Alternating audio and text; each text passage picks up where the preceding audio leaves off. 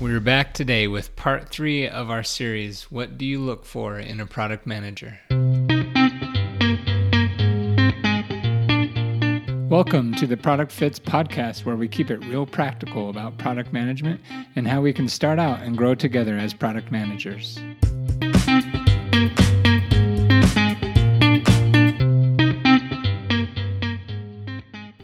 Hey, podcast, I'm back. Yes, on Tuesday, we didn't have an episode because I was gone with my family to Disney World and we had a great time. That was our Christmas trip and we're hitting it right back. We're on part three of our series talking about what do you look for in a product manager with other product leaders, and also a little bit about tools and some other things. So today we have on the show Spencer Behrend, a senior product leader at Divvy. What do you look for in a product manager? That's that's a great question, and it's something that we have that that or that has kind of evolved um, from the time I started my own company and, and started to realize that as CEO of a startup, my job was a, as a product manager, or at least one part of my job was as a product manager. Um, and then as I got overwhelmed and started looking for people to do some of those parts of the job, uh, it, I think it's hard to nail down what makes a good product manager. Um, but I think in general that there's a spectrum of product management that you can kind of look at um, in terms of like their the orientation and the knowledge that you're looking for to fill a particular need for the company. And the, that orientation can be anything from a technician to maybe a generalist to more of a business manager, sort of the spectrum of like um, technical to business oriented. Um, and then that knowledge could be customer competition, like market fo- customer focused, market focused, or maybe like the specific product focused knowledge. Um, and so I kind of look at product managers on that spectrum and try and fit uh, my needs, whether it be I need someone more technical to run like an integrations product initiative um, who has uh, specific knowledge to the types of integrations that we need to deploy um, is a is a product knowledge technician versus someone who like we're we want to launch a new product in a new category um, then I'm maybe looking for someone who's more of a business manager in the comp- in the market um, understanding or market knowledge space. Um, so I'm really looking for someone on that spectrum, but trying to match that to the specific needs of that product role. I think there are some general product um, capabilities that that definitely uh, exist. We I, I, look for people who have shipped product or have a have a reputation of shipping uh, product from from discovery to delivery, and they know at, at, least at a high level they understand that process and they're able to drive toward um, delivery. Because if you don't ship anything, you're not really a you're not really doing product. Um, I look for people who have empathy. Um, because I think one, empathy helps us understand the customer best. Um, but I also think that empathy tempers ego. Uh, and so I, I think empathy is one of the key aspects of a good product manager because you need to be confident, you need to have charisma, but you need to be able to temper that ego with, with a true desire for the truth and understanding what the customer needs and, and getting to product market fit. And I think that empathy, um, that tendency towards empathy enables that. Um, I look for people who are who are data and metric driven, who have an understanding of how to measure performance, both uh, leading and lagging indicators, um, and then who are good communicators, who, can talk about things and both both written and verbal. De- definitely people who are prone to action. Um, I think there are two kinds of product managers, though, to look at another scale uh, that I kind of measure applicants and, and prospects on is those that are really detail oriented um, and prone to uh, investigate that i think that, that, on that end of the spectrum they're better at making incremental improvements in products Um, so I love that kind of product manager on like an established project product or one that's seeking to like just refine product market fit. On the other end of the spectrum, there are product managers who are uh, maybe less detail oriented, but they're more um, they have what what I think Clayton Christensen would refer to as the innovator's DNA. Like they're able to make connection between seemingly unrelated um, things, and they they tend to make big leaps in product improvements. Um, are more comfortable with risk and ambiguity than maybe the other end of the spectrum is, where we're making these like incremental improvements that are carefully calculated. On the other end, we have uh, product managers who are making like taking big risks, and I think they fare better on new product launches. Um, and so I, I'm always speaking to try. It's like a game of chess to try and get all the pieces in the right place and, and keep people working on the things where their skills are best suited to help the company succeed from a product leadership perspective. What are some of the hard skills that you may look for in a product manager? That's an interesting question because I'm of the opinion that that there aren't a lot of new ideas, just new uh, terms for ideas. And so I look at even you know directed discovery is is a reiteration on lean lean development, lean model, uh, business creation. Um, there are even some of the same artifacts that come out of those. Um, and so, from a hard skills perspective, I'm not too married to any one framework or um, methodology that a product manager might bring to the table.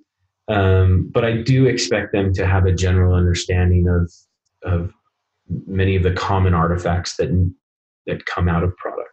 Um, can they produce acceptance criteria?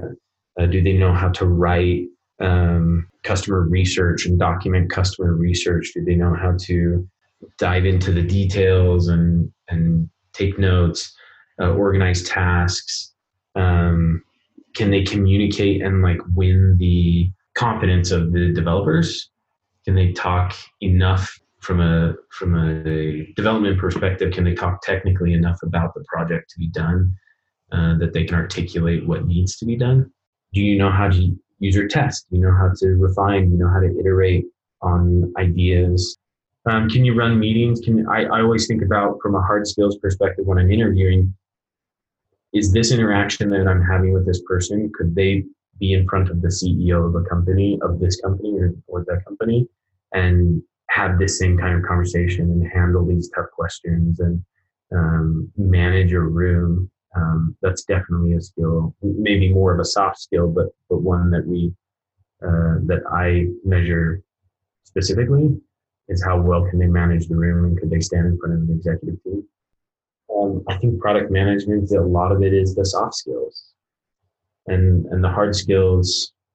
I mean, if you know how to work hard, you'll figure out the hard skill skills. Execution is just doing. It's just just getting down and doing it. Um, but if you don't know what to do and you don't know how to get it done because no one will work with you, then your soft skills I think probably come first before the hard skills. Even. But I like to see that someone has at least done enough uh, due diligence or been in product long enough that they have some playbook that they're working from. Um, that's a set of processes and, and skills that they're executing on. What tools do you use as a product manager? Oh man, I have used so many software, uh, the the product, and there's so many new ones coming out all the time. I'm constantly seeing ads for like, oh, you need this, you need this software, and you need this software um, to do your job as a product manager better. Uh, my personal stack, I use Notion uh, first and foremost. I've tried Airtable, I've tried Google Docs, I've tried a lot of different things. Notion is the most collaborative um, graphical database I think that that I've ever used in terms of um, managing my notes, managing my research, managing my roadmap. Like uh, it's Trello and Airtable and Google Docs all into one. It's got the collaborative uh, element as well. So I use that at work and I use that personally. Um, Notion's probably the top one. Uh, I've used Pendo. I've used Mixpanel. I've used uh, Hotjar. A lot of different things to do uh, customer analytics and behavior analytics in the product.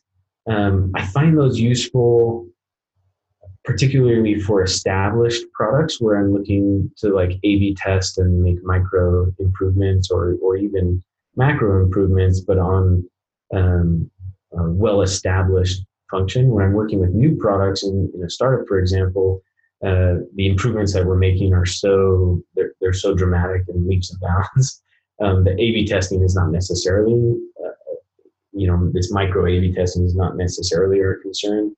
Um, but I still would use Pendo to look at, for example, um, where are people falling off a path, or just released a new experience, and can we help walk them through that path better? Um, but I find that there's really that that that, that quantitative data is uh, supportive or, or is valuable in that it supports the qualitative data, and I'm able to show that yes, these theories are accurate are accurate, um, and then subsequently I can measure the performance of those uh, of the solutions that we present for those theories, and determine if those things are actually having the outcome that we predicted that, that they would have. Other tools that we use, I, I love Intercom, which I know is more of a customer service, customer interaction product, but I'm in Intercom um, an hour, two hours, three hours a week sometimes, just looking at our customer conversations and how customers interact with um, the product and the things that they have issues with. Um, I actually looking at one that I really like called Unbird um, that came out of TechStars uh, just recently, I think. And they are more focused on, they had like a language analytics tool that would take um, uh, written feedback and things like intercom, for example, and it would parse that that for key themes. And then you could curate those themes and manage those themes and generate um, initiatives based on those themes and sort of curate that all the way into your roadmap um, or, or at least they started with this language analytics tool, and that's how it's kind of evolved is into this uh, roadmap. I'm I'm very intrigued by what they're doing and how that might work from a customer perspective, um, and even using that internally in our own organization. We have customer success, we have customer support, we have sales teams. All of these teams are interacting with customers on a regular basis. Unbird is one of the products that we're looking at that to help us increase that capture rate of that type of uh, customer interaction and do it in a way that's digestible, right? We can't sit on every sales call, although we do sit on a lot. We can get all of that those customer interactions into a digestible way where we can manage those themes, generate initiatives, uh, generate epics from those um, from those customer interactions. Then that's something I'm really intrigued by and very interested in as a product leader. Share an example or kind of the thought process of how you guys use leading indicators to measure success in your products and how you come up with them. Yeah, so one of, one of the guys that I work with here at Divvy, um, he has this great analogy where he talks about he, he talks about the greatest archer in the world, this farmer, um, or this reporter heard about this farmer who supposedly was the greatest archer in the world, and he came to visit him, and he had the side of his barn painted with targets, and every target had this arrow right in the center of the target. And the reporter said, "Well, how did how do you do that? Like, how did you become such a great uh, archer?" And so he said, "Oh, it's really easy." And he grabs an arrow out of his quiver and he walks up to the barn and he jabs it in the side of the barn, and then he proceeds to paint the target around it, right? Um, which I think is just such a great analogy for for product and and metrics, right? It's so easy for us to launch a product and then say what our target was, right? Like, oh, we're we're gonna we're gonna do this because that's what it did, or we're trying to accomplish this because that's what it accomplished. Um, and so his like his uh, his soapbox is is call your shot. Call your shot before you you go to do this. Like, what is it that you're going to try and accomplish, right? And you can measure that as a lagging indicator down the road, and then you work backwards from there. So, if we're going to accomplish that, how will we know if we're starting to get to that? What are the leading indicators? And they could be um, there's lots of them, and this is I, I think this is uh, there's lots of medium articles about this. There's lots of stuff that you can go find about like what are some of these leading indicators. But I think there's a few general categories. There's sort of breadth of usage. There's depth of usage um, for any key feature that can help you, you know, get to that lagging indicator, which might be revenue or it might be a decrease in churn, or it might be, um, in our case, it, it's uh, for one of the features that we've been working on recently. It's an adoption rate. Like we we went in and we said this much of our customer base has this uh, need, and we expect that this percentage of them will adopt within the first three months. Um, base and, and it's it's it's a stretch for us. It pushes us. We think that it's aggressive. Um, if it doesn't make us go, hmm, then it's not a great lagging indicator. If we're like, yeah, we can do that. It needs to be something that we're like, okay, let's let's push for this. Um, if that's the objective, and then so we come back and we say, okay, if that's the objective, um, then how quickly are people adopting? How quickly are they getting to the first action in this process? Um, and when they get to the first action, how quickly does the second action follow? Um, or if they get to the first action and drop off, uh, or the second action, or where is the drop off within there, right? So that we can go in and and and very quickly iterate on that um, long before we're ever saying, "No, we didn't hit our goal in three months." They're definitely necessary. You have you can't wait for uh, the lagging indicator and then retro and go, well, okay, what you know, we missed our target. What did we do wrong? Right? You have to call your shot before you even start. Work backwards to identify all the leading indicators that are going to help you stay on target along the way, and then test those as soon as you can, as quickly as you can. Test those and see uh, if your assumptions are are way off base or if you're on target. And if they are, then you can move down the road and, and get into development and get to production and get that product out. Thank you, thank you, Spencer. It was so great sitting down and chatting with you and having you share with us all of those things. Being a product manager really is being a leader and the scope of that position is so broad and it is so highly contextual with the current business needs and the current product needs with where it is in its life cycle. So it really is hard to answer the question what do you look for in a product manager? I hope you all are enjoying this series. Enjoy the holidays. Until next year.